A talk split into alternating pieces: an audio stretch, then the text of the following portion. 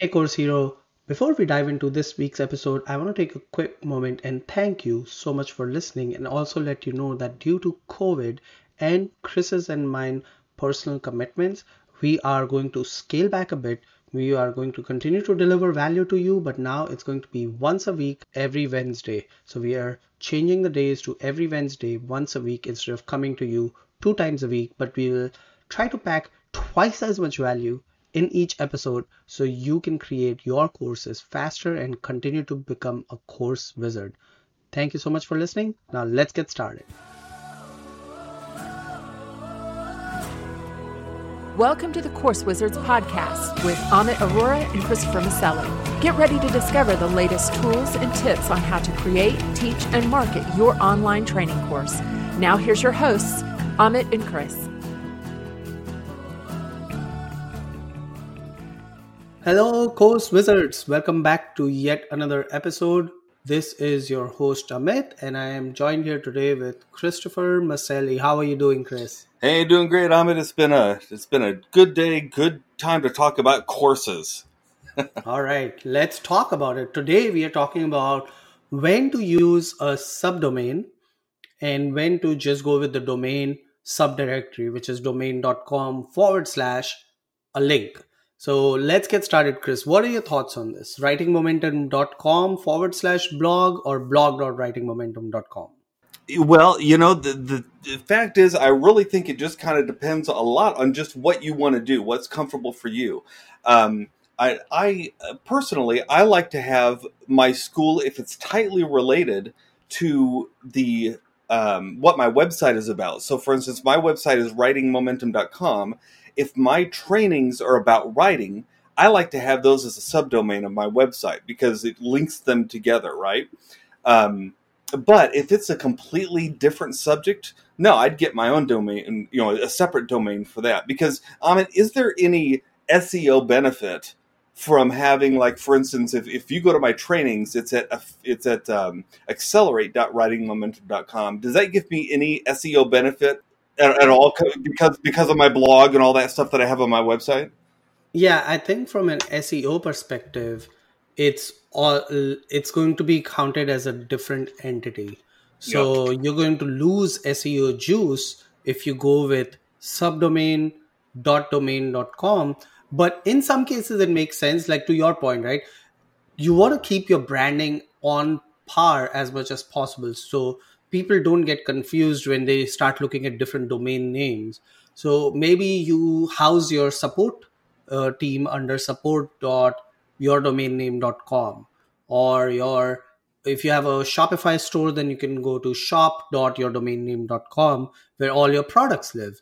But the, I, I personally like the sub directory idea, Chris, where mm-hmm. it's always mydomain.com, no matter what and then it's forward slash support forward slash shop forward slash blog because you basically own everything before and after your domain. So you can make this on the fly so when people search for you through Google, so for instance, if they search for my website and they're searching for writing momentum, both would show up. They would see writing momentum and they'd also see my training site at accelerate.writingmomentum.com, which is cool because I like the fact that people can find either when they search for my name. Um, but again, you may not want that. So, for instance, if I'm going to do now dog training, which has nothing to do with writing, and I, w- I want to do, you know, dog training, you know, whatever, um, that would be better to have on a completely separate domain, right? Because then they're not coming up with my website when they search for that. They're coming up with something completely separate that can stand on its own. Right. And uh, someone from the New Zenler group had said, you know, I have, uh, if you're on the premium plan, you get 10 custom domains. So this guy was uh, chatting in the New Zenler group and he's like, you know, I, I want to create this.com and this.com and this.com so I can use all my 10 domains from New Zenler. I'm like, why are you doing this? Why are you yeah. not just housing everything under the one umbrella? And a good example of this, Chris, and our listeners are most likely they have heard of this guy, Pat Flynn uh, so if you go to patflynn.com, he has courses, he has books, he does speaking, he has advisorship, he has blog. Uh, and if you click on any of those menu items in his navigation, mm-hmm. here's here's how they play out. So courses, if you click on courses, they go to courses.smartpassiveincome.com, which is a Pat Flynn brand. So we know Yes. that. But your users might not know the difference between your name and your brand name. Maybe your name and your brand is the same. For example, Pat Flynn. Pat Flynn is the brand and the name. Uh, but if not, then keep that in mind when you're redirecting people to these different domains. Is are they going to be able to connect the two, or are they going to get confused? Yeah, are they gonna are they gonna think you're sending them somewhere else completely, and they're like, "Oh, that's not where I wanted to go." you don't want Yeah. to do that. You want to keep confusing confusion out of the equation altogether. I thought you were going to say you're going to keep confusing. Yeah, That's old school marketing, right? yeah, yeah, exactly, exactly. Well, Uh, so for books, when you click on books, it goes to plat, patflynn.com forward slash books. So he's not changing his domain. Same thing with speaking. When you click on speaking, it goes to patflynn.com forward slash forward slash speaking. mhm. Advisorship, same thing. Blog, same thing. The only time he's changing his domain is when you click on courses. And that's, I think, because his courses are hosted on Teachable. So he went to Teachable for his course hosting and he has done a custom domain, but still keeping his smart passive brand.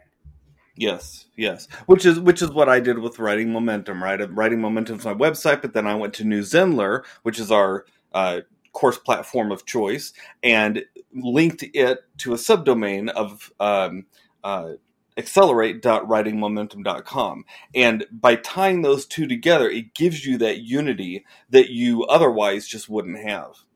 But now, what about though the d- don't most of these course providers like Teachable or New Zenler or Thinkific don't they provide a domain for you? And why wouldn't I want to use that? Great question. Yes, they do. And it's, in my opinion, it's solely a personal choice. I like everything under the same umbrella. For example, my website is getnzlr.com, which is how I promote New Zenler to everyone, and I blog about it there. And if anyone goes to learn.getnzlr.com, that's where my New Zenler site is. Yeah. Just like uh, Pat Flynn's Smart Passive Income lives on courses.smartpassiveincome.com, my free course on how to use New Zenler lives on learn.newzenler.com.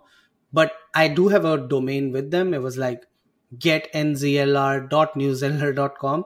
it, it really depends. And it could also be confusing. Maybe the one that you're using is a confusing uh, brand or you just don't want that big of a name in your domain name. Yeah. Yeah. And that's when I would go with custom domain. Yes, yes, and it, you know I think it's fine too if if most people get to your training through a link that you send them because sometimes um, some course creators I know aren't out to making a lot of money at this. They just want to go ahead and provide a uh, series of courses for their business for the people who work in their business that sort of thing, and they'll use a, a course platform to do that. If you're doing that, you may not care about having a domain or a subdomain, then you can just go with whatever they provide. So it may be like, you know, uh, dogtraining.newzenler.com. No big deal because the only people going to that are going to be people you know and people who are going to actually click a link to get to it, right? They're not, they don't have to remember anything, any catchy phrase or anything like that. All right. Thank you, Chris. I think that's it for this episode. So, again, go with the brand identity. Uh, just to do a quick recap, make sure that everything is similar across your domains, subdomains, or subdirectories. Do not confuse your visitors because they might just bounce. They're like, I the domain keeps changing. I don't know where I'm buying from, who I'm buying from. So you want to build that trust and authority by having the same brand name, just like we have talked about having the same colors, the logos, everything the same. With that, thank you all for listening to yet another episode of the Course Wizards. I think by now you are on to level five, which is level wizard. thank you, Chris, for being here. And to our listeners, if you get a chance, please go and rate, review, subscribe on your favorite listening platform. And we will talk to you on the flip side. Keep creating those courses and stay safe. Bye. Bye.